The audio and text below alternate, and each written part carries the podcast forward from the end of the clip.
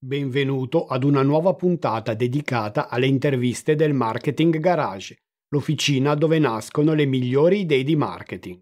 In questo format intervisterò solo imprenditori, direttori marketing e professionisti della comunicazione del marketing che hanno dimostrato di saper ottenere risultati significativi nel loro campo. Io mi chiamo Gianluca Testa e da oltre vent'anni sono un imprenditore consulente del settore marketing e digital founder di alcune realtà come For Incentive, For Contest e Memo Brand. Oggi diamo il benvenuto a Carlo Mangini, direttore marketing del consorzio Parmigiano Reggiano. Grazie di essere passato dal Marketing Garage. Grazie a te Gianluca e grazie a voi per l'attenzione. E, ehm, faccio una piccola, proprio una piccola premessa uh, all'inizio dell'intervista. Per me per dieci anni Carlo è stato il dottor Mangini e ci siamo dati sempre del lei. Quindi questa è la prima volta che ci diamo del tu, la considero una delle magie del marketing garage e ti ringrazio anche, anche, anche di questo. E siccome ci guarderanno tanti giovani, probabilmente quest- questa intervista verrà guardata da tanti ragazzi e, e tu ricopri un ruolo prestigioso perché sei direttore marketing di, di un'eccellenza italiana riconosciuta in tutto il mondo come si fa a diventare direttore marketing di un'azienda così importante? Ma grazie Gianluca. Dunque, il, il mio percorso, anzi, grande rispetto nei confronti dei giovani che seguiranno questa nostra chiacchierata. Dai giovani io generalmente imparo, quindi non ho nessuna presunzione di indicare quale possa essere il percorso, le scelte carrierali. Vi esprimo solo e vi porto a conoscenza della mia esperienza. Io nasco professionalmente dopo la laurea economia e commercio si chiamava una volta a Genova, quindi orientato già a, probabilmente a fare delle cose, allora non avevo chiaro cosa avrei potuto fare, entro in una società di consulenza, faccio esperienze che mi portano a, a, a conoscere il mondo del largo consumo e poi attraverso questa esperienza di taglio consulenziale eh, conosco una realtà ligure, ho avuto la fortuna lavorandomi a Genova di identificare in una realtà ligure delle opportunità di soddisfare le, le, mie passioni, il mio interesse e lì ho sposato un progetto, un progetto familiare che mi ha consentito di iniziare da, dalla strada, nel senso dalle vendite e fare un'esperienza unica di rapporto col prodotto e ovviamente con i clienti, per poi eh, crescere eh, nell'esperienza di, quella, di quell'azienda, crescendo con essa e assumendo eh, ruoli eh, sempre più importanti, importanti come la direzione vendite, come la direzione commerciale, come la direzione generale commerciale. Quindi sono cresciuto con loro, siamo cresciuti assieme e poi è nata una nuova opportunità, dopo tanta esperienza con loro, di vivere con la stessa passione, anzi con rinnovata passione, questo nuovo ruolo perché non esisteva il ruolo di direzione marketing sviluppo commerciale di un consorzio, quello che gestisce il marchio Parmigiano Reggiano e fu una devo dire un, un, invito, una scommessa a cui partecipai con grande interesse da subito e, e sposando un progetto che era di un eh, presidente che da poco era stato incaricato di portare avanti quell'idea di fare un nuovo consorzio, tutte le azioni che avremmo fatto assieme. Ecco, questa è stata una grande opportunità e quindi ai giovani che, che dire, dire seguite la vostra passione e, e, non limitatevi mai, ma sposate soprattutto i progetti, non percorsi carrierali magari molto aggressivi e questo ovviamente è il mio modo di pensare, eh, però le perso- scegliete le persone e i progetti. Questo mi ha aiutato tanto e mi sta aiutando ancora tanto a livello di sensazioni che provi per questo tuo ruolo, perché è una, una, bella responsabilità comunque rappresentare un prodotto così conosciuto e rinomato anche all'estero. E come affronti questa responsabilità? Come la vivi? È una grande responsabilità effettivamente perché pensate che questo è un marchio collettivo, è un marchio che viene, la cui promozione viene affidata proprio a questo consorzio perché? Perché 303 soci, eh, che ovviamente sono i produttori di Parmigiano Reggiano, hanno affidato al consorzio e quindi alle persone competenti in esso per eh, investire le risorse che mettono, unendo ovviamente le loro forze a disposizione, per far diventare negli anni questo marchio il marchio che è poi ovviamente diventato e con un'aspirazione, quello di farlo diventare sempre più un marchio globale. E questo è un passaggio importante perché Primo perché attorno alla nostra filiera, la nostra è una filiera che parte, ve la racconto molto velocemente, da 2500 allevatori che conferiscono il latte ai 303 caseifici che trasformano ogni giorno senza interruzione quel latte in parmigiano reggiano. Il numero delle famiglie che sono coinvolte in tutta la filiera è di circa 50.000.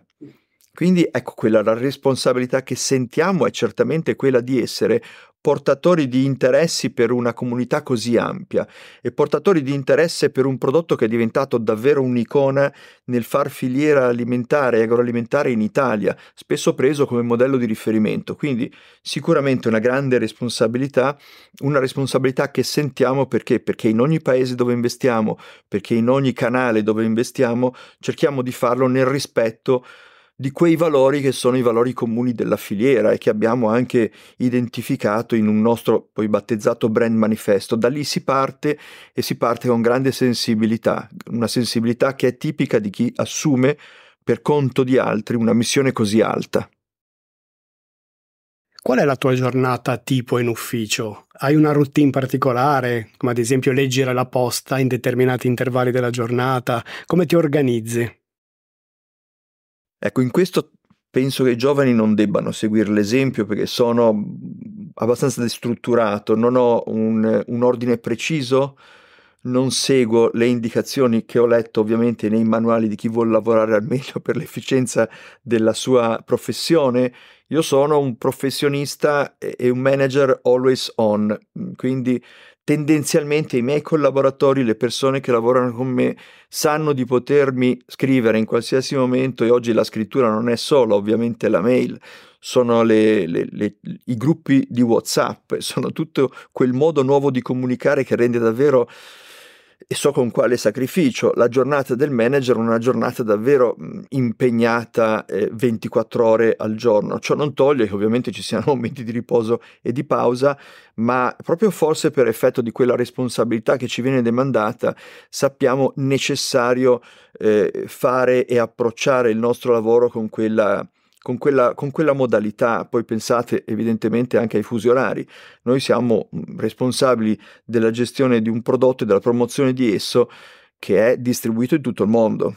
Quindi talvolta abbiamo eh, le, le, problematiche legate ai fusi orari, la necessità comunque di essere disponibili anche per colloquiare con i nostri partner negli Stati Uniti o in Estremo Oriente.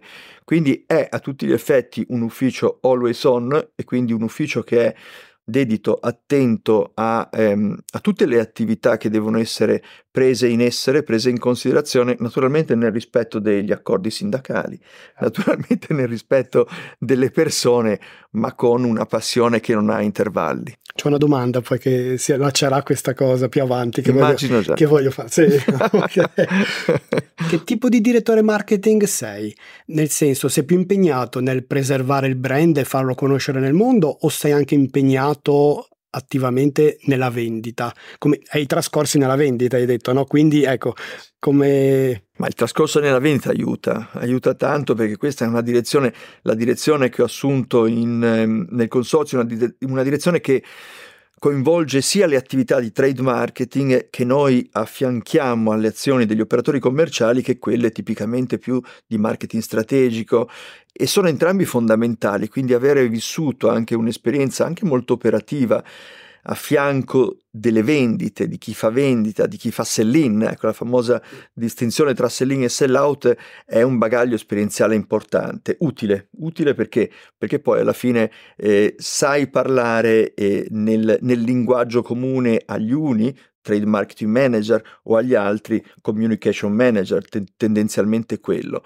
Mm, sono, direi, la direzione corretta è la direzione che si, ad- che si adatta al, al, progetto aziendale di marca, al piano marketing, quindi là dove è necessario forse bisogna avere più spiccate capacità nell'area vendite, laddove invece è altrettanto necessario più nella parte più alta strategica comunicazione. In questo consorzio la parte alta è molto rilevante perché noi abbiamo budget importanti a supporto della comunicazione global eh, per promuovere naturalmente questo marchio e questo richiede un approccio in termini di numero ore dedicate, certamente molto di- dedicate all'area comunicazione.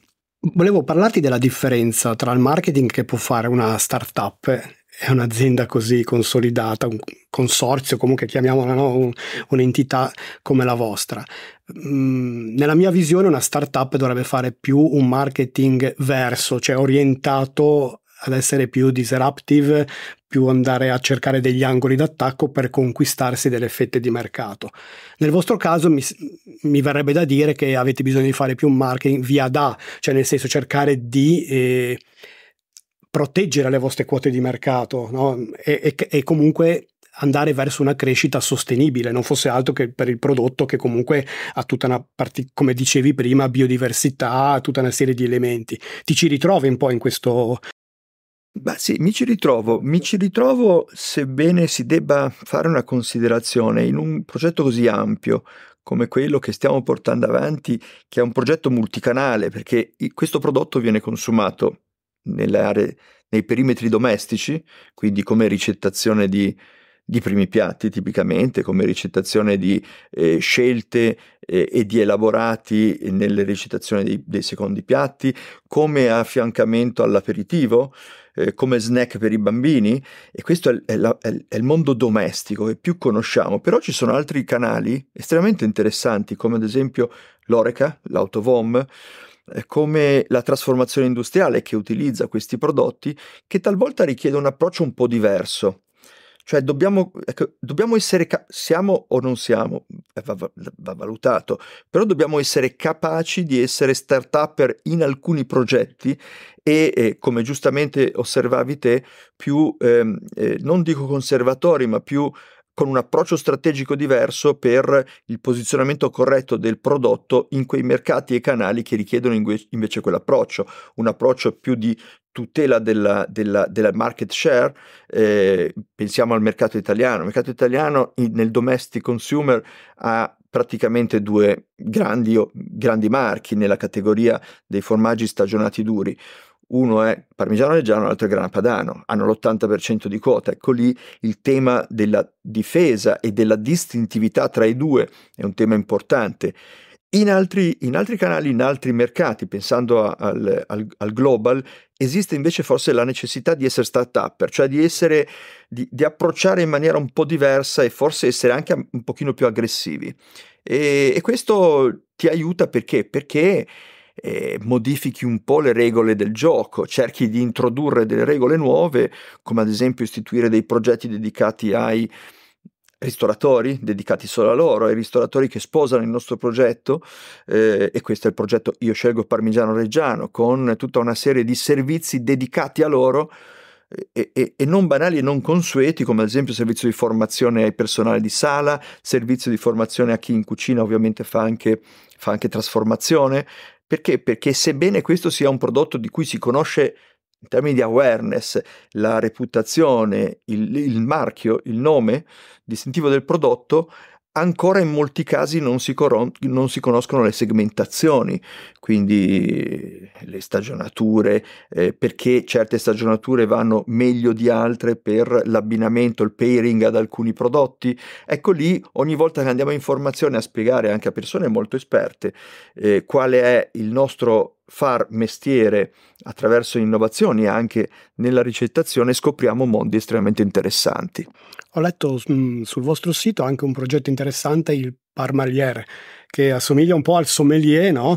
che viene portato in, no? nelle varie città e quindi viene degustato il parmigiano come fosse il vino, perché proprio per la questione delle stagionature, no? quindi è entrato, interessante quel progetto. Quando sono entrato in consorzio c'era questo bellissimo, quasi un laboratorio, un'associazione fatta da persone che avevano che avevano la passione e quindi il desiderio di insegnare ad altri come si assaggia e come si distingue un parmigiano reggiano, secondo me era un progetto, un gioiellino molto prezioso al quale abbiamo dato una struttura, un nome che evidentemente strizza l'occhio a, a, a chi fa sommelier, quindi per identificare subito qual era l'obiettivo.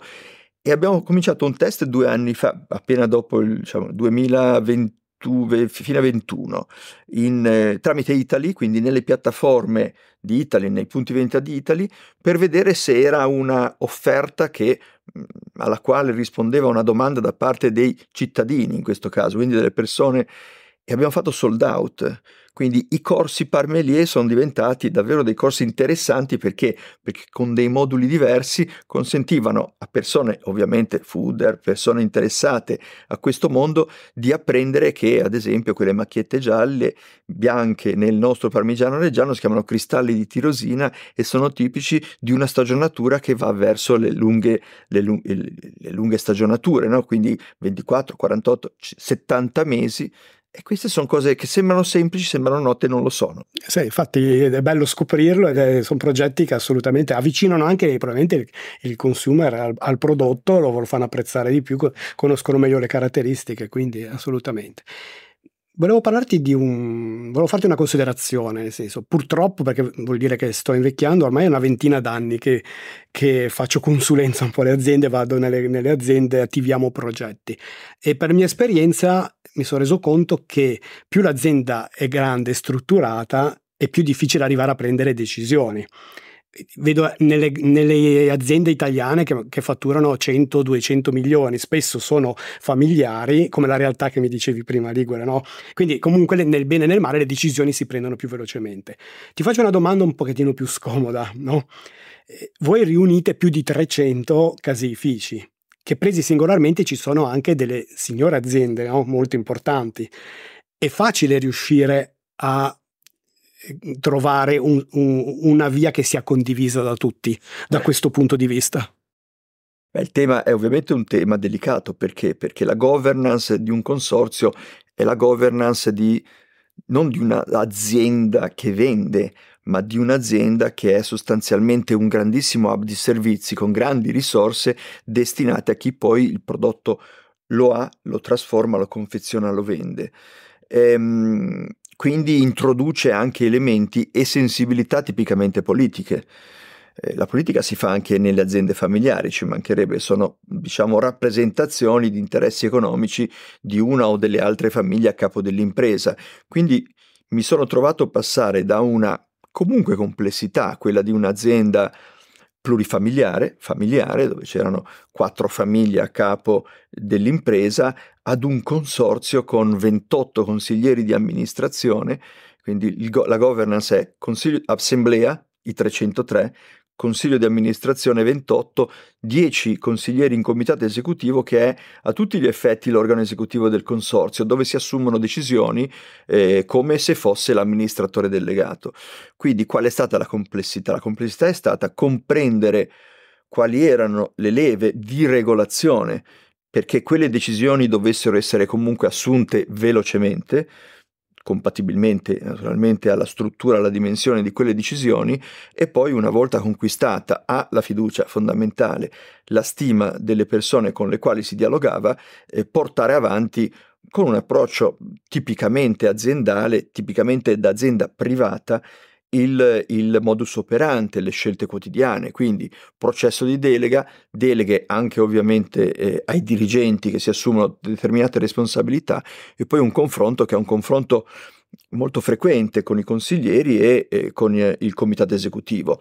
Quindi complessità sì, indubbia, però se ben gestita può essere davvero eh, non insuperabile. Certo. Ti volevo parlare un, dell'argomento fake, che noi di solito lo abbiniamo più all'abbigliamento, alla pelletteria, cose di questo tipo, invece è, è una piaga molto diffusa anche nel food, nel settore alimentare. Eh, penso che voi ne siate, ne soffriate, no? perché ci sono tantissime imitazioni in giro per il mondo. Come riuscite a, a combattere questa piaga? Ma ci sono due aspetti. Uno è il cosiddetto Italian sounding, che spesso viene definito fake perché? Perché l'Italian sound tipicamente è appropriarsi di caratteristiche distintive, valoriali di un prodotto realizzato fuori dall'Italia come se fosse realizzato in Italia. E que- le bandiere italiane messe su un qualche cosa che non ha niente a che vedere con, che ovviamente co- coinvolge anche molte delle contestazioni che affrontiamo durante l'anno e quello è un tema. Poi, sono, poi, c'è il tema eh, del parmesan cheese, eh, legato in questo caso all'esistenza o meno di accordi bilaterali tra lo Stato Italia, anzi la comunità europea, e altri paesi, dove si possa o non si possa, in funzione degli accordi, tutelare le, eh, le DOP o le IGP, quindi i marchi distintivi di un prodotto del territorio. Ora, in Europa, ad esempio, noi abbiamo il marchio, noi siamo titolari del marchio parmigiano reggiano e del marchio Parmesan, quindi in Europa non c'è distinzione tra uno e l'altro.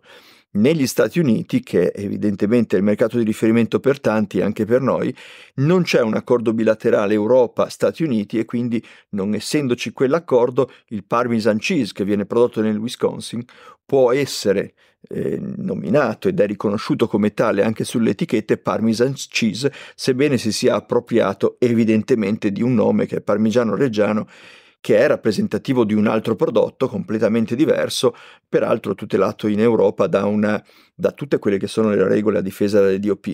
Quello è un tema diverso che richiede un incontro politico, un confronto politico tra l'Italia, che non è sufficiente, meglio l'Europa, per rapporti negoziali, per forza negoziali, e quei paesi di riferimento.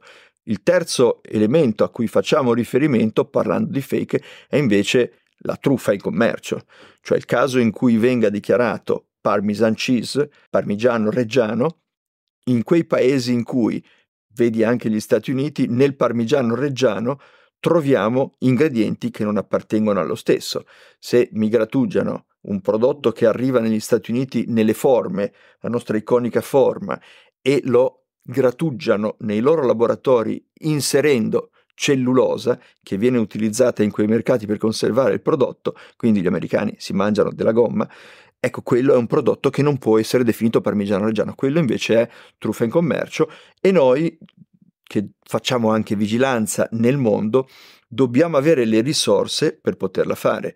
Che cosa significa? Significa che noi ogni anno mettiamo un fondo non inferiore a 600 mila euro perché? Perché eh, evidentemente ogni contenzioso nei tribunali del mondo impegna, richiede risorse e tante energie.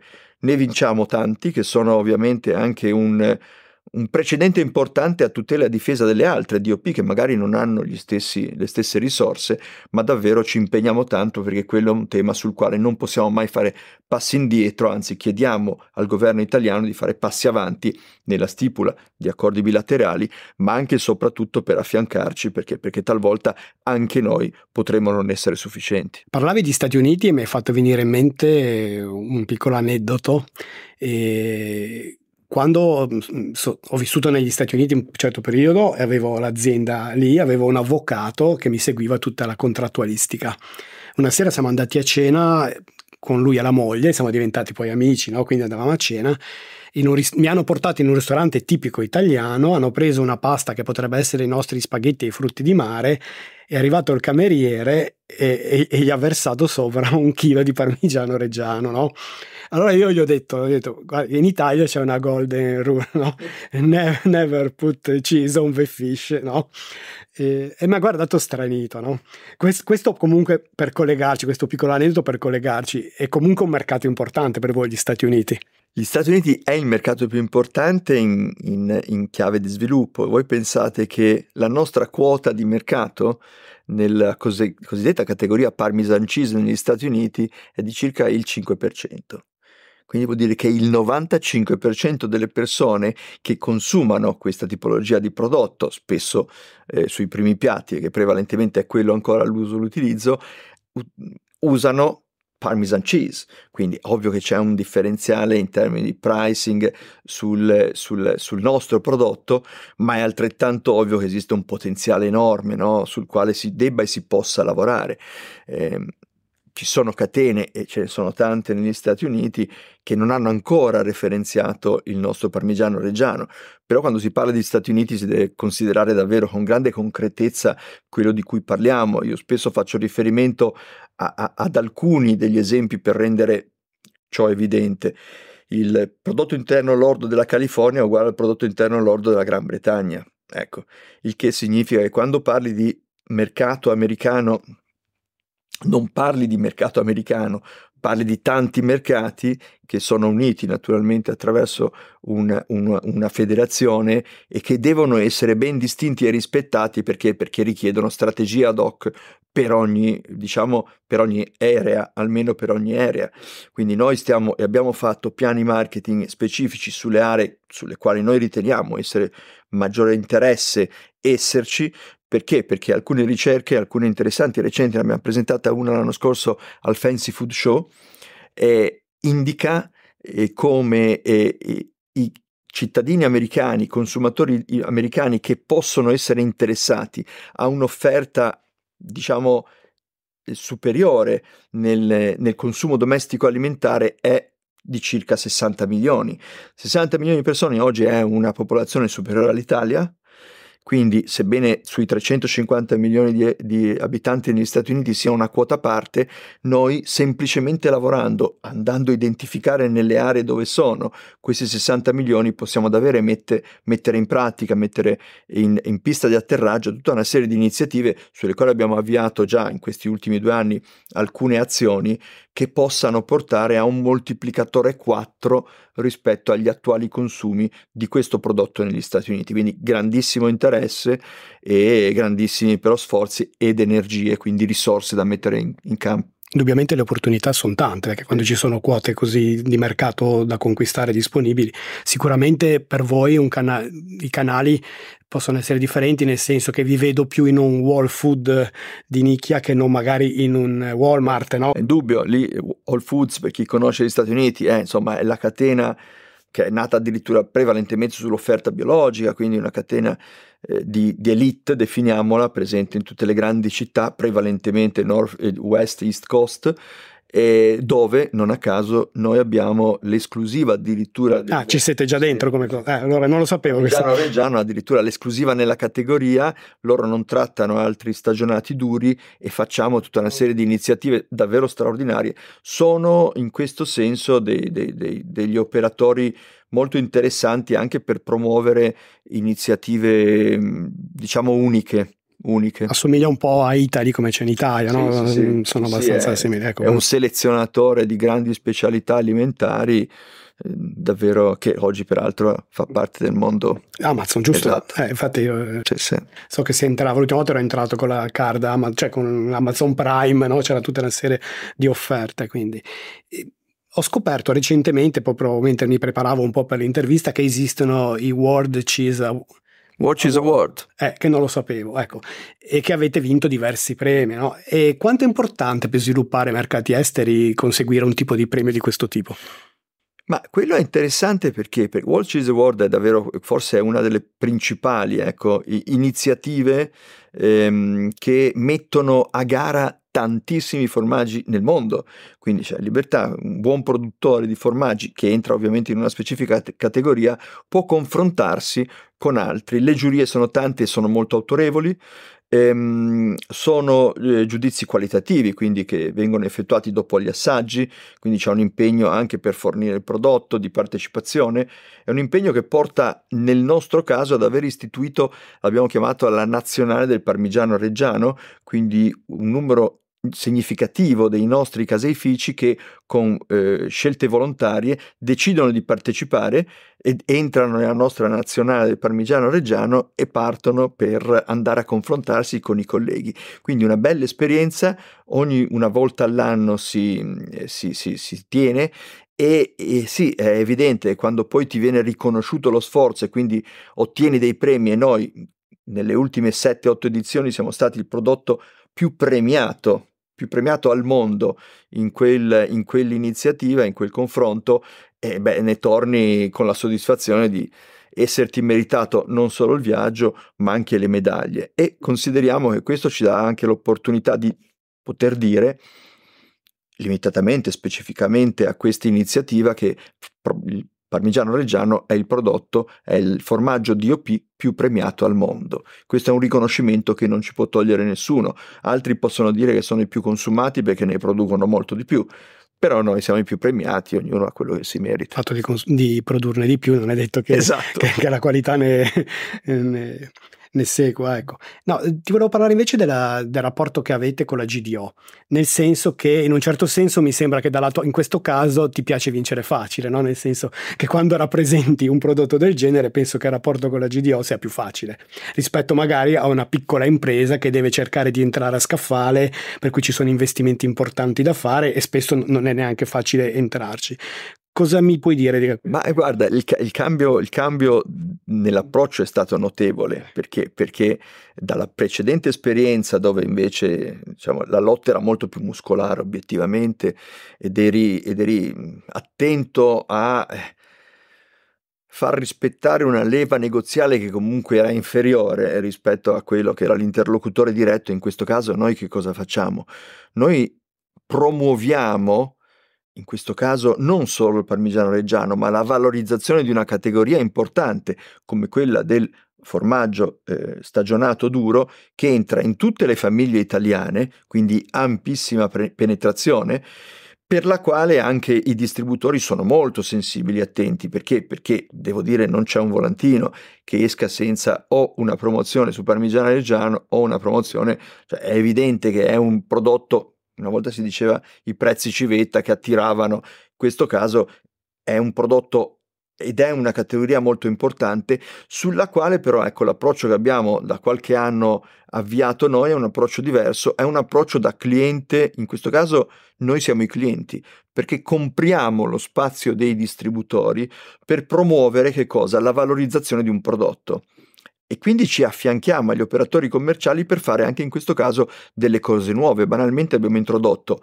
la necessità di, in tutti gli artwork dei volantini, e sono tanti quelli che arrivano al touch point del consumatore ogni settimana, ogni due settimane, di non dire solo parmigiano reggiano e il prezzo, ma di raccontare è in offerta, ma di raccontare le valenze distintive, cioè di dire che ad esempio il nostro è senza conservanti. Quindi abbiamo introdotto nell'artwork dei nostri volantini un obbligo di comunicazione per il cliente della GDO, che ovviamente ha interesse a farlo anche lui, perché? Perché i touch point di comunicazione sono tanti, non, non ultimo l'etichetta, quindi il prodotto per sé, ma prima di arrivare al prodotto anche il volantino può essere un veicolo di comunicazione e non solo di convenienza.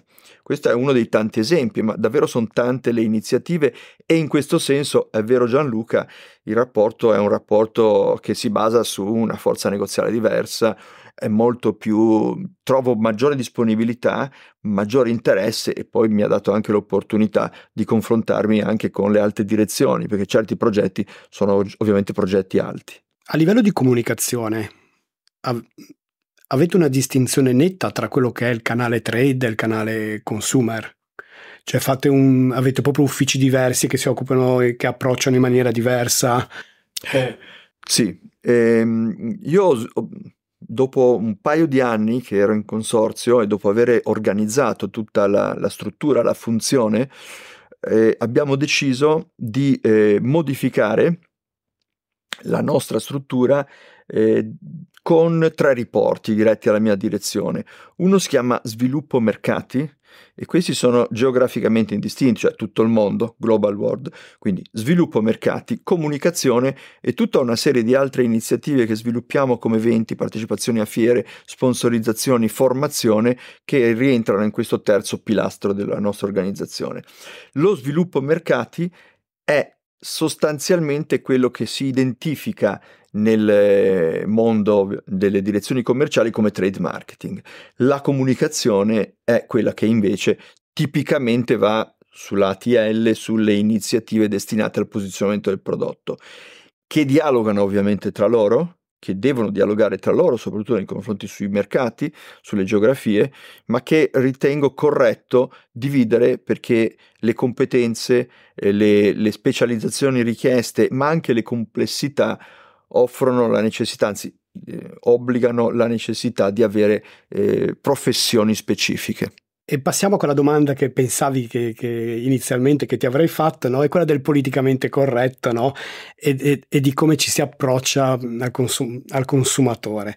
Nel senso che ho apprezzato molto, me lo sono andata a rivedere proprio recente, adesso recentemente per intervista, quell'iniziativa che avete fatto circa un paio d'anni fa, quel film di Paolo Genovese, Gli Amigos che raccontava tutta la filiera produttiva del, del, del, parmigiano, come, veniva, come viene prodotto, tutte le caratteristiche e l'ho trovato un format molto interessante perché riuscite, siete riusciti a trasmettere tutti i valori de, del vostro consorzio, quindi come viene anche la passione del prodotto, tutte le, le vostre particolarità.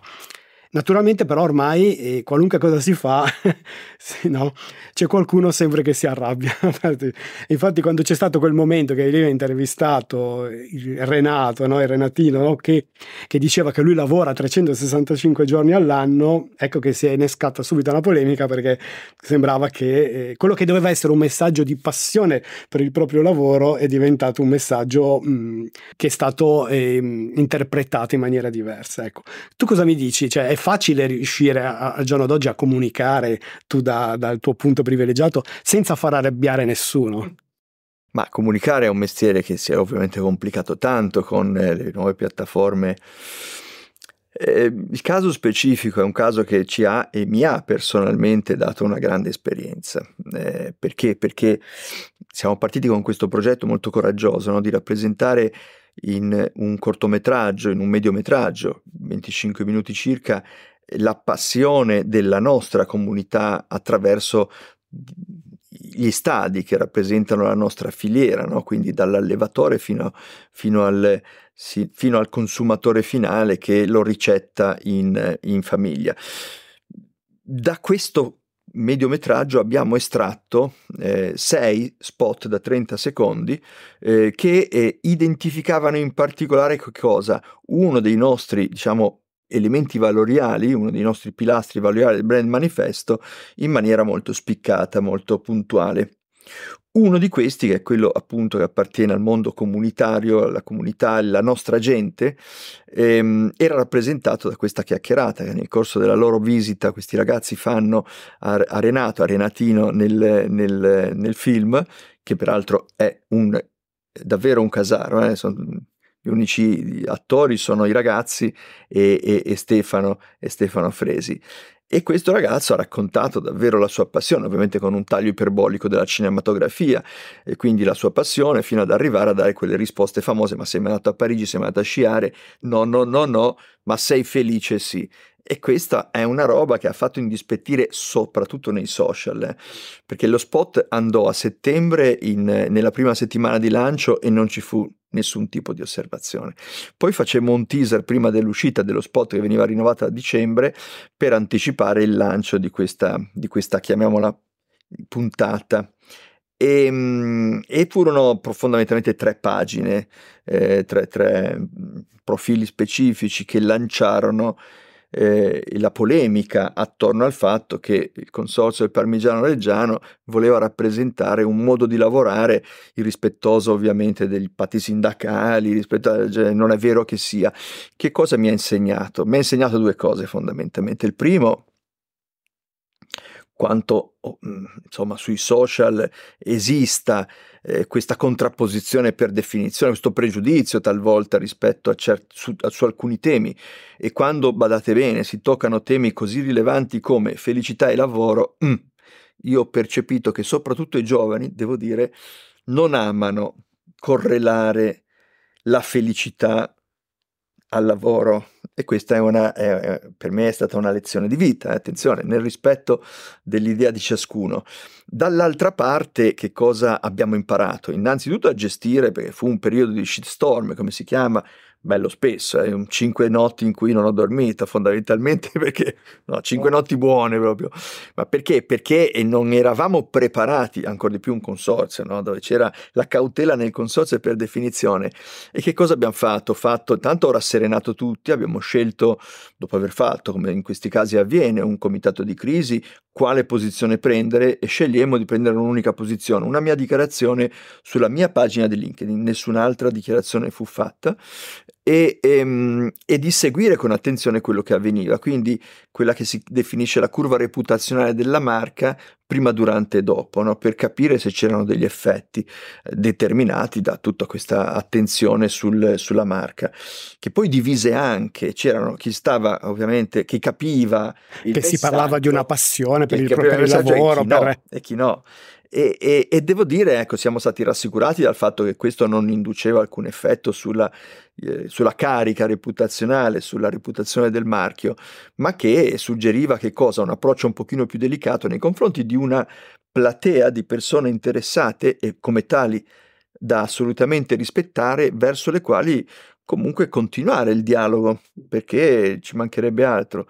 Un dialogo che ovviamente era anche rappresentato dal fatto che quella era una, non dico finzione perché poi alla fine era realtà, è una realtà espressa cinematograficamente, ma vi assicuro che tanti dei nostri casari, e ne ho incontrati tanti, non tutti e 303, davvero approcciano con quella passione al loro lavoro e i presidenti dei caseifici per farli andare in vacanza, ovvia, ovviamente nel rispetto degli accordi delle ferie, non dico che devono chiuderli fuori dal caseificio, ma quasi, perché davvero è straordinaria la passione di questa filiera, considerando che il latte non si interrompe. Ogni giorno le mucche ovviamente producono il loro latte e noi dobbiamo portarlo in trasformazione. Quindi anche a Natale si produce parmigiano reggiano. Tra l'altro, ecco, volevo proprio parlarti anche in maniera un po' più tecnica del prodotto, no? Perché ho scoperto che ci vogliono 600 litri per ogni eh forma sì, di latte, certo. no? Quindi... Sì, sì, una, chi, chi ascolta e spero siano tanti, li invito a visitare un, un, caseificio perché quando sono entrato in questo mondo ho dedicato quasi i primi due settimane a girare tutti i caseifici che potevo. Ho scoperto un modo straordinario perché quando vedi arrivare questi 600 litri di latte in questa straordinaria caldaia in rame e in due ore e mezzo si trasforma in questa forma, in due forme di parmigiano. In realtà sono 1200 litri. Sono 1200 litri nella caldaia per fare due forme. E quando lo vedi uscire intorno alle 10 e mezza del, del mattino, dopo le 6 circa iniziano il lavoro, è una roba che ha del miracoloso e ogni giorno, anche se lo vedevo continuamente, mi sembrava una cosa straordinaria. E quindi quella è un'esperienza A che va vissuta, B eh, che suggerisce davvero quei temi di approfondimento perché? Perché il lavoro di queste persone, il lavoro delle nostre persone, perché siamo un, una, davvero una straordinaria comunità, è un lavoro che non può che appassionare. Merita un grande rispetto. Assolutamente. Eh, sì, assolutamente. Infatti mi è piaciuto molto il, il, film, il cortometraggio degli, degli, Amigos perché effettivamente da fuori non ci si rende conto, no? da, quando uno acquista il prodotto, al di là della qualità intrinseca, però è bello scoprire queste storie anche umane delle persone che ci lavorano, dare un volto a un prodotto. Sì. No? Ne, ne approfitto, chi vedrà questa chiacchierata, se avrà interesse a, a guardarla, a vederlo, oltre ad essere su Rai Play, anche sul nostro sito e quindi mi piacerebbe poi ricevere dei feedback perché sarebbe interessante, ecco, l'opinione di tutti. Tra l'altro è, è vero che, che, le prime tracce del parmigiano reggiano eh, risalgono al 1200. Vabbè sì, certo. Beh, noi abbiamo quasi mille anni, non sappiamo bene la data con precisione, ma prima, il primo documento eh, fu un documento notarile un documento notarile, io sono Ligure, quindi combinazione nel porto di, di Genova, Genova. Parlavamo già di Genova dell'università, esatto. quindi... Nel porto di Genova, vedete che poi alla fine nulla è casuale. Nel porto di Genova questo stato notarile che eh, de- definì, cioè, era un baratto fondamentalmente, no? si, si, si, scambiava questo prodotto di valore e, e quindi si notificava nell'atto lo scambio con questo eh, prodotto che veniva già citato per la prima volta, il formaggio di Parma, eh, tradotto dal latino. E quindi noi, ovviamente quella fu la, il pr- primo documento, ma riteniamo che abbia circa mille anni questo prodotto, un prodotto che fu nient'altro che un elaborato, una ricerca dei monaci benedettini cistercensi perché avevano eh, latte in abbondanza prodotto ogni giorno nei loro allevamenti e dovevano trasformare mantenendo le proteine del latte in qualche cosa che durasse. E da, lì, e da lì è nato Parmigiano Reggiano. Affascinante. Sì, straordinario. Solo l'Italia può avere comunque sì, sì, sì. storie di, que- di, questo tipo. Poi, poi, sì, nel Wisconsin dicono che... che sì, che, beh, che è una polemica che, che l'hanno inventato inutile, loro, però questo vabbè, chiudiamola, chiudiamola qua. Meglio. Chiudiamola qua. e un'altra cosa che, mi ha mh, interessato è che ci sono più di 300 caseifici e quindi tecnicamente ci sono più di 300 parmigiani reggiani diversi, sì, eh. differenti. Sì, sì, anzi, anzi, non solo ognuno di loro, ovviamente ogni caseificio ritiene di fare il miglior parmigiano reggiano rispetto al, al collega al vicino, ma quei 303 producono ogni giorno e ogni giorno per 365 giorni producono 4 milioni di forme, l'unità di misura per noi è la forma di parmigiano reggiano e vi assicuro che una forma è diversa dall'altra. Perché? Perché ogni giorno eh, i componenti, no? quelli che sono poi alla fine, il latte non è altro che un derivato che arriva dall'alimentazione della, della, vacca, da latte di parmigiano reggiano in quel dato giorno, in quell'area con quel foraggio. E quindi sono caratteristiche che davvero, ecco perché Parmelier spiega delle cose uniche, che davvero può portare a una distinzione anche nella, nel, nella stessa, nello sapore, eh, nella tipologia percepita anche all'assaggio di prodotto se ad esempio un parmigiano reggiano viene realizzato d'estate o d'inverno, sono gusti, sapori diversi, perché le erbe evidentemente sono diverse. Ho visto sul sito addirittura di un, che avete, c'era una pagina dedicata a un, a un parmigiano reggiano di montagna.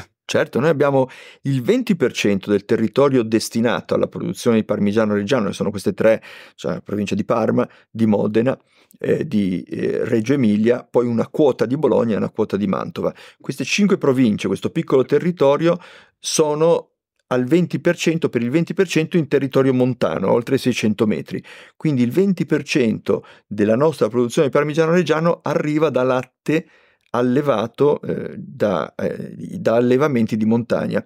Quindi circa 800.000 forme sono prodotte in montagna. Anche su questo stiamo realizzando un progetto di distintività che ci consentirà di arrivare a una valorizzazione del prodotto di montagna con l'identificazione di un marchio che già abbiamo, ma soprattutto con lo sviluppo di tutta una serie di iniziative. Perché, perché anche il, la, la tipologia di prodotto, la rappresentatività di quei valori di montagna possono essere un valore aggiunto. È evidente che chi eh, ha la fortuna o sfortuna di produrre e allevare in montagna ha dei costi su- decisamente superiori, decisamente superiori.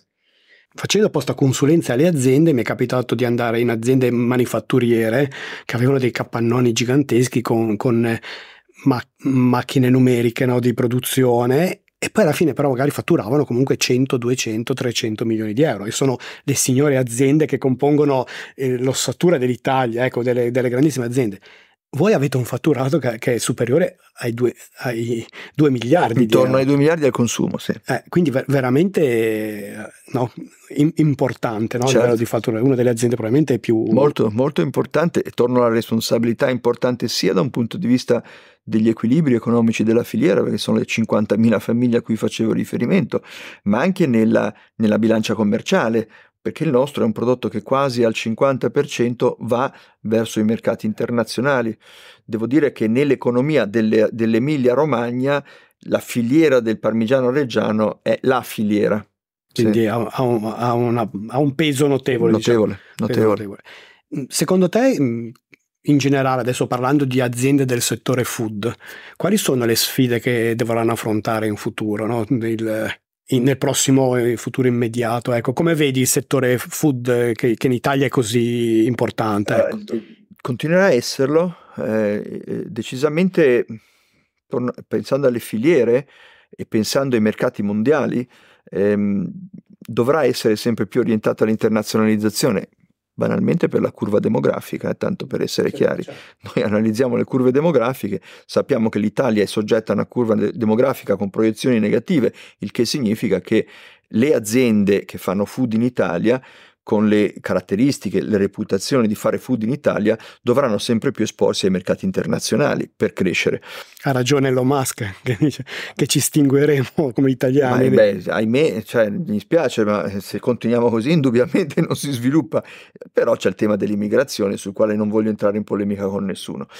Il tema invece del fare food e fare food italiano nel mondo è un tema che a mio modo di vedere deve appassionare chi crede nelle caratteristiche davvero uniche e distintive di questo fare alimentazione, eh, prodotto alimentare in Italia, che significa qualità, distintività, difficilmente mi viene da dire scale dimensionali, cioè certe filiere difficilmente potranno eh, competere con grandissime produzioni mondiali che hanno invece sulle economie di scala i loro vantaggi distintivi o talvolta competitivi.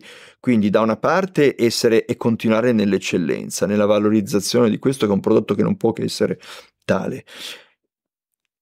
le DOP, le IGP in generale, l'istituto delle IG, delle identificazioni geografiche possono essere, anzi sono già un'opportunità interessante perché l'ho vissuto ovviamente in questa mia esperienza e noi siamo spesso punto di riferimento per le DOP e per le IGP in Italia e nel mondo, ecco, riuscire a essere valorizzatori di una filiera dove ci sono tanti piccoli attraverso l'iniziativa consortile è un modello interessante, un modello molto interessante perché riesce a fare soprattutto nei mercati internazionali dove i singoli non potrebbero mai riuscire. Quindi quello è un modello che induce a pensare che anche l'impresa italiana in generale, anche se non appartenente a modelli consortili, debba comunque arrivare a una dimensione anche attraverso reti, alleanze per andare in quei mercati, perché andare verso quei mercati, abbiamo citato prima gli Stati Uniti, richiedono grandi risorse.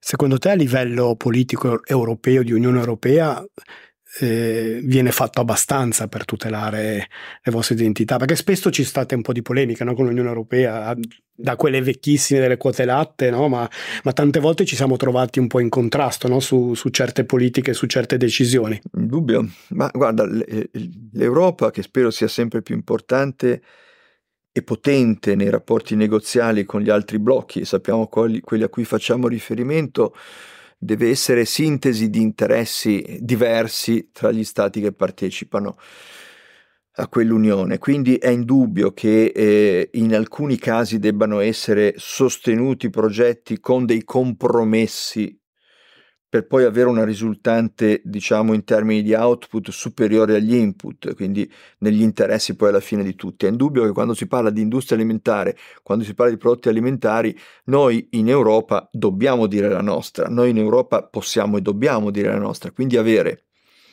negli uffici, nelle sedi, eh, rappresentanti dei nostri interessi, a tutela evidentemente degli interessi delle filiere italiane, delle produzioni, delle reti di imprese italiane è fondamentale.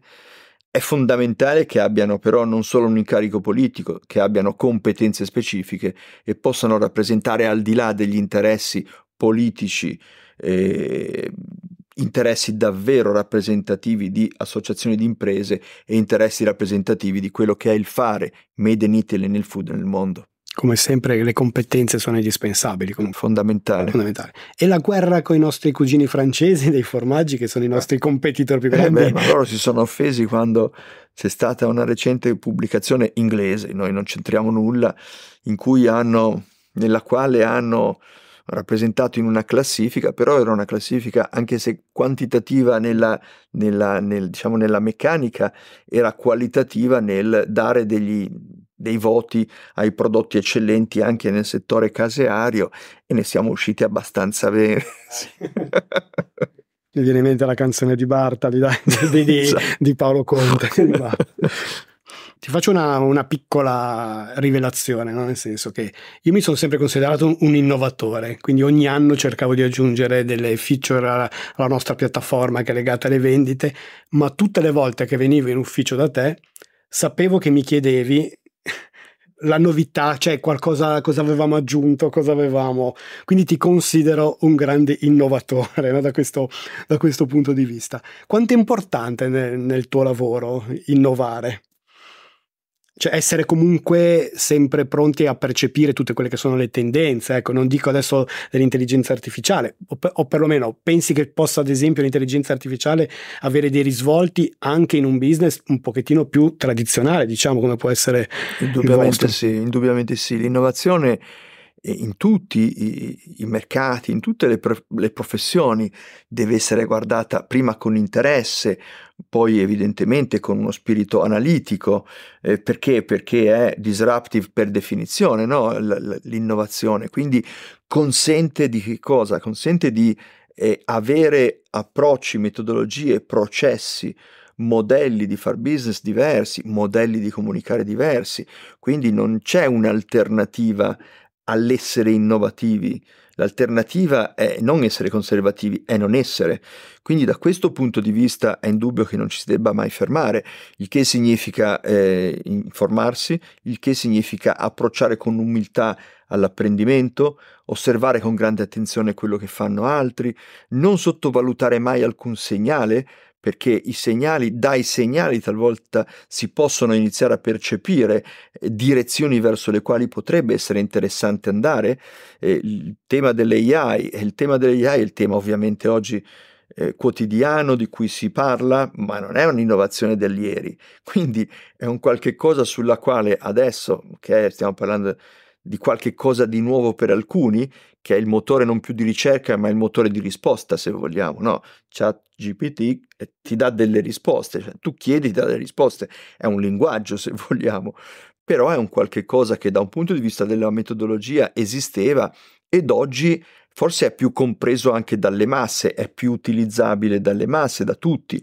Non dobbiamo spaventarci, faremo, probabilmente faremo formazione in maniera diversa, sono i professori che si devono adeguare, non il contrario. Cioè, se gli studenti avranno dei supporti formativi nuovi, dovranno essere letti come tali. Non è il copia e incolla. Sul copia e incolla dovremo capire come identificare quelli che ovviamente fanno i furbi, ma da, dal punto di vista, pensate al mondo delle traduzioni, pensate al mondo delle analisi, pensate al mondo sul quale anche io con più che passione, con curiosità mi sto confrontando con questi temi, ma indubbiamente io lo vedo solo come una grandissima opportunità. Torno a dire, dovranno es- intervenire i normatori per disciplinare alcuni aspetti, probabilmente c'è la tutela del diritto, eh, poi alla fine diciamo della proprietà individuale, quello è un tema indubbiamente che deve essere difeso.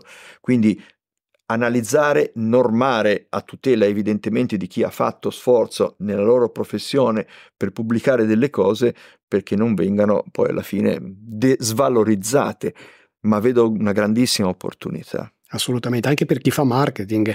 Adesso ci sono sempre più plugin, ad esempio, da aggiungere a ChatGPT, che quindi c'è anche creare un piano marketing è, eh, aiuta molto la parte dove ci si perde un po' più di tempo, poi però spetta alla persona, all'intelligenza, eh, alla sensibilità della persona, all'esperienza, riuscire a interpretare quei dati, ecco, perché sennò... Io non vedo minacce, cioè i creativi, quelli che fanno i copi, adesso c'è tutto questo tema attorno ai nuovi mestieri. Io, mio figlio, 12 anni, non più tardi di ieri, mi diceva, papà, secondo te cosa farò da grande?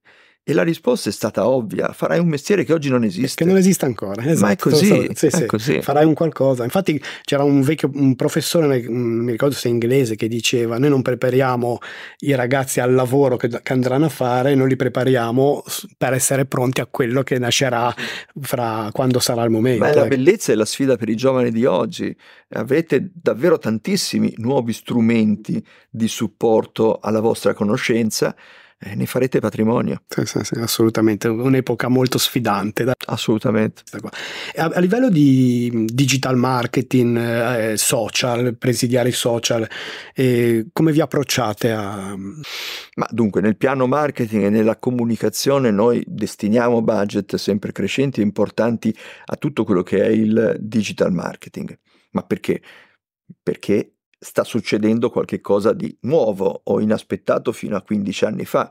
L'intrattenimento è un intrattenimento che oggi evidentemente passa attraverso altri mezzi, altre piattaforme e quindi dagli smartphone ai tablet a tutto quello che è oggi il volersi intrattenere non c'è più la televisione, la radio, la stampa e l'autovom.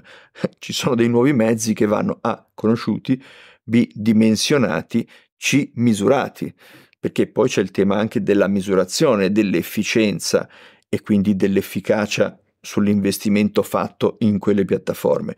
Noi lo facciamo, lo facciamo anche con l'approccio di chi ha una alta awareness e un'alta reputazione, quindi il nostro non è un approccio tipicamente per farci conoscere, è un approccio per far conoscere i valori distintivi del prodotto. Quindi è evidente che così facendo dai un pad nuovo, no? cioè dai un indirizzo al tuo piano editoriale che è un indirizzo non consueto. Eh, non, non, non operi attraverso gli influencer, tanto per essere chiaro, operi attraverso i contenuti che riesci a realizzare all'interno ovviamente della tua filiera e riesci magari a realizzare anche con chi interessato ad apprendere che cosa, che cosa fa Parmigiano Reggiano, te li porta in termini di prospettiva. Quindi la misurazione è importante, la misurazione è importante, noi lo facciamo oltre ovviamente ai metodi di analisi tradizionali, anche con dei metodi qualitativi, quindi abbiamo un team di persone che segue in maniera molto attento quello che viene detto sul web. Quindi il content analysis, sentiment analysis, tutto è, è nelle vostre... Assolutamente, no, è necessario, è necessario.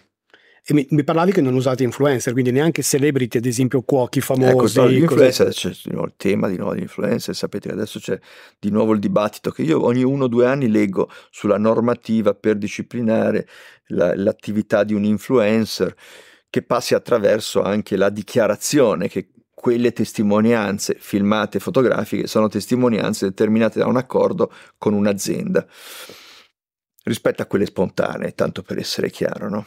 Ma il tema dell'influencer è un tema che non, non va sottovalutato, è un mercato interessante e parlo di mercato perché è la comunicazione che passa anche attraverso quei soggetti ritenuti, eh, diciamo, eh, influenzatori e come tali con una reputazione orientata a lanciare dei comunicati a quella comunità follower che li segue e qui va fatta una distinzione, eh, distinzione sui mercati. In Italia non ne abbiamo bisogno perché? Perché noi abbiamo un awareness altissima, una reputazione straordinaria. È più facile fare dei danni che non migliorarci. Quindi da questo punto di vista, se io dovessi incaricare la Ferragni di fare due fotografie mentre mangia parmigiano reggiano, mi, mi offenderebbero seduta istante perché?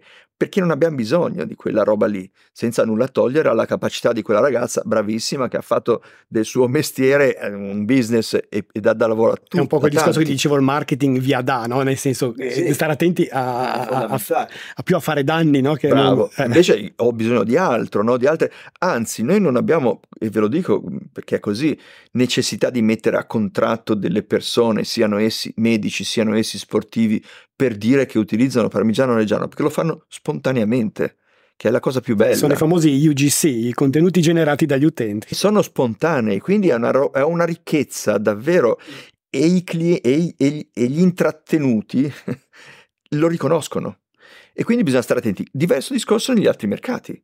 Se vado in eh, Giappone, in Cina, piuttosto che in, eh, in un altro paese dove parmigiano reggiano è un prodotto magari molto meno noto, probabilmente nella mia strategia di posizionamento e di riconoscibilità del marchio potrei utilizzare gli influencer con un approccio ovviamente che deve rispettare quelli che sono i paradigmi della certo, marca. Certo, certo. Io vedo molto, mh, mm, sono secondo me molto utili per un brand nuovo, quindi che non c'entra niente esatto. perché danno fiducia, danno, trasmettono fiducia per un marchio che non è ancora conosciuto dalla grande platea. Ecco, certo. Nel vostro caso eh, avete tutto meno che bisogno eh sì, di, di esatto. avere fiducia, no? Quindi, esatto. Esattamente. Magari proprio mercati emergenti che, dov- che ancora magari che non, che, che non, vi conoscono, assolutamente.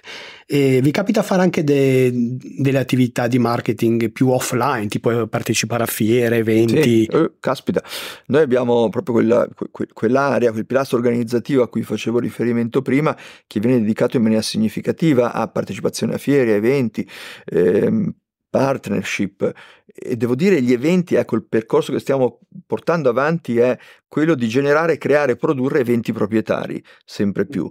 Questo è un marchio che può permetterselo. Come Parmelier che parlavi Esattamente, prima. come Parmelier che è diventato una produzione interna di un qualche cosa che prima poteva fare riferimento magari alla, alla capacità della produzione di terzi. Anche negli eventi noi abbiamo creato nel 2012 e quindi non c'ero ancora io nel consorzio un evento che è diventato un appuntamento oggi ogni eh, due volte all'anno, che è eh, Caseifici Aperti.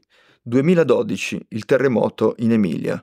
Un disastro che voi ricorderete senz'altro. Sì, cioè con le immagini delle, delle forme. Che... Le scalere che erano crollate, le forme distrutte. Che cosa si fece?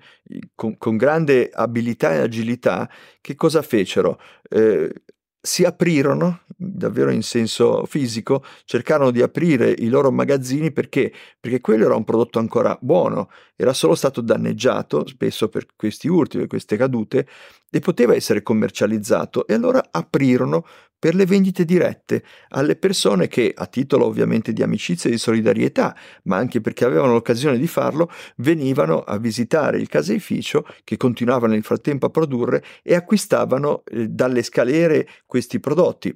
Quello è stato un evento straordinario perché oltre a essere un elemento di resilienza, uno straordinario indicatore di resilienza di questa, di questa regione, offrì l'opportunità poi di rinnovarlo ogni anno. Quindi ogni anno noi facciamo in primavera in autunno caseifici aperti e 70-80 nostri caseifici aprono le loro porte per far vivere un'esperienza unica a chi, famiglie spesso, vengono a visitarlo e poi possono comprare nei nostri spacci quel prodotto. Ecco, quella è un'iniziativa che poi è diventata appunto un evento proprietario che trasformammo due anni fa in un ulteriore evento evento che è Festival dei caseifici aperti, poi Festival dei caseifici. Quest'anno lo faremo a ottobre, inizio di ottobre, ed è che cosa? È una straordinaria festa eh, che facciamo a Campovolo, a Reggio Emilia, dove raccontiamo la nostra filiera, ma è diventata ormai davvero un'attrazione per i bambini e per le famiglie, perché in due giorni, oltre a poter visitare i nostri caseifici, nel pomeriggio vengono a Campovolo e completano l'esperienza con qualcosa davvero di straordinario e unico. Super, super interessante. Sì, no? Praticamente create dei format ormai sì, voi esatto. negli eventi vostri di proprietà, diciamo, sì. dove... no, affascinante, affascinante. Oh, direi che abbiamo concluso le, domande, le domande un po' più su, sul prodotto, no? su, sul tuo ruolo. Mi piaceva farti qualche domanda in, per finire, qualche domanda più personale. No? Su, tu hai qualche mentore che ti ha formato, a cui ti sei ispirato nella tua carriera? Ma è mentore, devo dire, se penso al percorso di formazione eh, bisogna avere la fortuna di incontrare dei docenti, dei professori, degli insegnanti appassionati non solo ecco, al, all'insegnamento, ma appassionati a, a, a come quell'insegnamento comporta la, la, modifica della vita dei loro, dei loro studenti.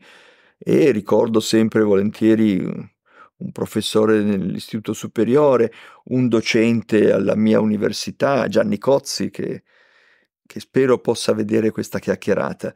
E, ehm, beh, poi c'è il papà, poi c'è il papà, la figura del papà. Il papà fece per tutta la sua vita un percorso professionale che lo portò a fare un mestiere non lontano da quello che faccio io oggi, anzi che mi aiutò anche nel primo percorso della mia esperienza professionale facendomi davvero da maestro, quindi quello è certamente le, la fortuna che ho avuto e, e, che ovviamente si ricorda in ogni momento della nostra, della nostra vita, anzi spesso dico ma sarò all'altezza di quello che mi ha insegnato ed è una cosa che davvero mi appassiona sempre. Direi assolutamente di sì, penso che... Come ti formi? Come ti piace apprendere nuove nozioni? Beh, forse avete anche capito da questa chiacchierata che l'apprendimento è qualcosa che dura nella vita, non, non, non si finisce con la laurea, non si finisce con la stretta di mano, non si finisce con i corsi post-universitari. Anzi, forse si comincia da eh, forse sì, forse si comincia proprio da allora, perché poi, insomma, anche questi, questi turbamenti, questi grandi cambiamenti hanno insegnato e insegnano tanto, quindi la formazione è costante ed è una formazione, attenzione, verticale dall'alto e dal basso, e per basso intendo anche dalle persone dalle quali dobbiamo ascoltare e imparare tutti i giorni, anche più umili il saper fare, il saper fare nel rispetto, il saper fare bene. E, e, quindi, e quindi, davvero non, non, si smette mai, non si smette mai, si legge, si studia, si partecipa a corsi di formazione, si gira al mondo, si deve fare sempre così. Nel, nel marketing diciamo che le aziende dovrebbero partire dal perché, non da quello che fanno, ma da perché lo fanno. Eh, te cosa, cosa, ti guida? Qual è la tua vera passione, quello per cui ti alzi alla mattina? Qual è il tuo perché, Car- Carlo? Eh, è bello hai detto la passione, no? quindi è evidente che devi avere la, avuto la fortuna di fare qualcosa che ti appassiona e che il famoso always on non, non, non ti impegna anche quando non dovrebbe impegnarti. E quindi, e quindi non, hai, non, hai, ragione per non dare delle risposte. E quindi forse il perché è intanto di portare avanti un progetto in cui credi tantissimo. E che io ho sposato in questa esperienza con Nicola Bertinelli, il nostro presidente, che davvero ha avuto il coraggio di cambiare tanto. Perché noi cosa stiamo facendo? Stiamo cercando di portare quello che era un approccio più sicuramente autorevole ma anche molto istituzionale del fare consorzio ha un approccio tipicamente molto più aziendale E questo richiede che cosa? Richiede eh, consensi su un progetto che è un progetto anche culturale, eh, che porta tutte le persone, anche quelle che magari da 30-40 anni facevano in consorzio determinate cose, a farne in prospettiva delle nuove. E questo, ecco, questo è un grande stimolo, perché trovare nelle persone che collaborano con te, che collaboreranno con voi, quelle persone che fanno davvero della tua squadra il team, è la cosa forse che ti dà la forza di alzarti al mattino presto e davvero tanto presto e tornare a volte un po' stanco alla sera. A volte anche troppo tardi tornare. Eh, sì. Ultimissima domanda, quella che faccio sempre. Carlo, pensi che il meglio debba ancora venire? The best is yet to come. Dai. By definition. Dai. grazie Carlo. È sempre così, grazie a voi. Dai, è, stato, è, stato, un piacere, grazie, grazie mille, ho apprezzato molto e alla prossima. Anzi, anzi no, aspetta, voglio regalarti la maglietta prima ancora. Ah, grande. la maglietta di Marketing Garage, così. Ne farò subito uso ragazzi. Sì, sì, Evviva. Dai, diventerà l'abbigliamento che metterai in ufficio da domani. Da domani vado così, è questa con la giacca. dai, ciao a tutti, grazie. Ciao, ciao. Alla prossima.